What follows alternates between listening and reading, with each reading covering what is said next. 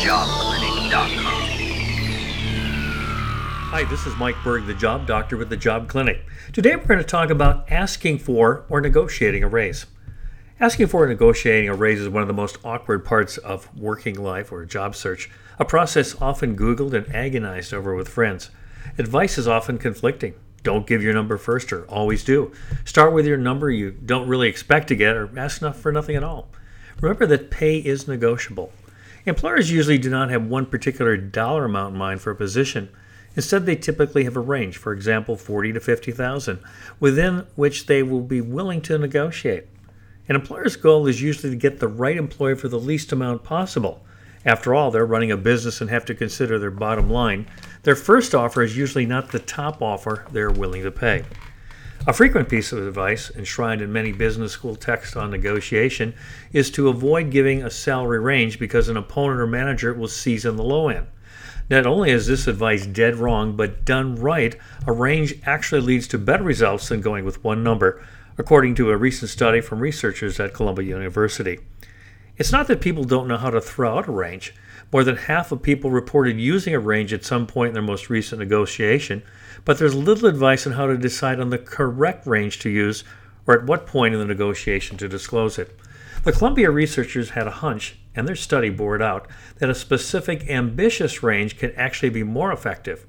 They found that using a high number at the bottom of the range, equivalent to the one you would have used as a single point offer, and then a higher number as the top range, is most effective.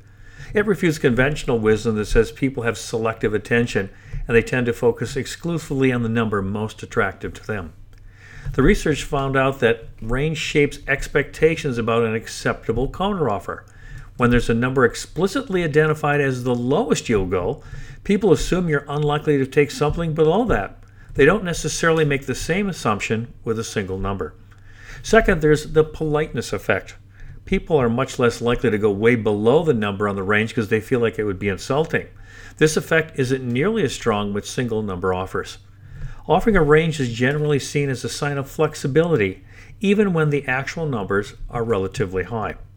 The researchers also conducted a series of five experiments, confirming that an ambitious range also led to better counteroffers, whereas starting with a single extremely high number had a negative effect of simply shutting down the negotiations.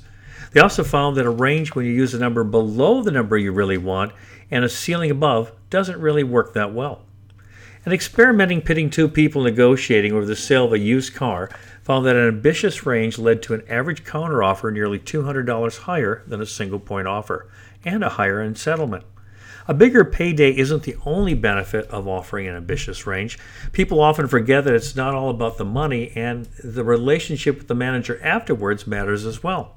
Across the experiments, people offering the higher range weren't seen as any more aggressive or obnoxious than those who offered a single point even though the high end of their range was a much larger amount.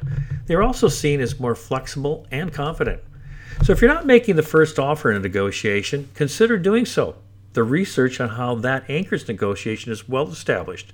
And once you do, make it an ambitious range when the bottom of the range is actually what you'd like to earn. In our competitive economy, savvy negotiating skills are critical.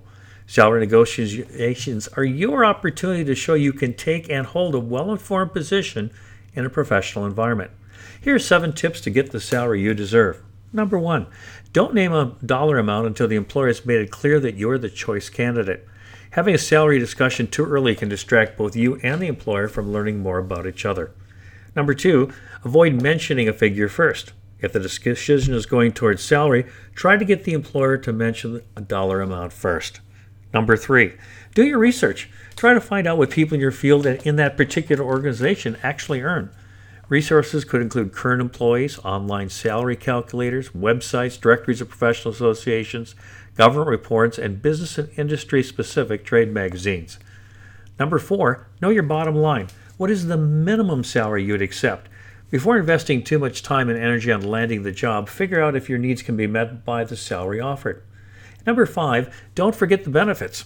The negotiation isn't finished until you have discussed fringe benefits like holidays, insurance, pension. These job perks can often add the equivalent of 15 to 28% to your salary. Number six, be willing to walk away. It's easy to convince yourself there's only one dream job. The truth is that many of the most desirable aspects of work, great colleagues, flexible hours, interesting work environment, can be found within a broad range of opportunities. If you feel pressured to accept conditions, you won't want to live with that in the future, and it's perfectly fine to withdraw from the interview process. And number seven, don't rush.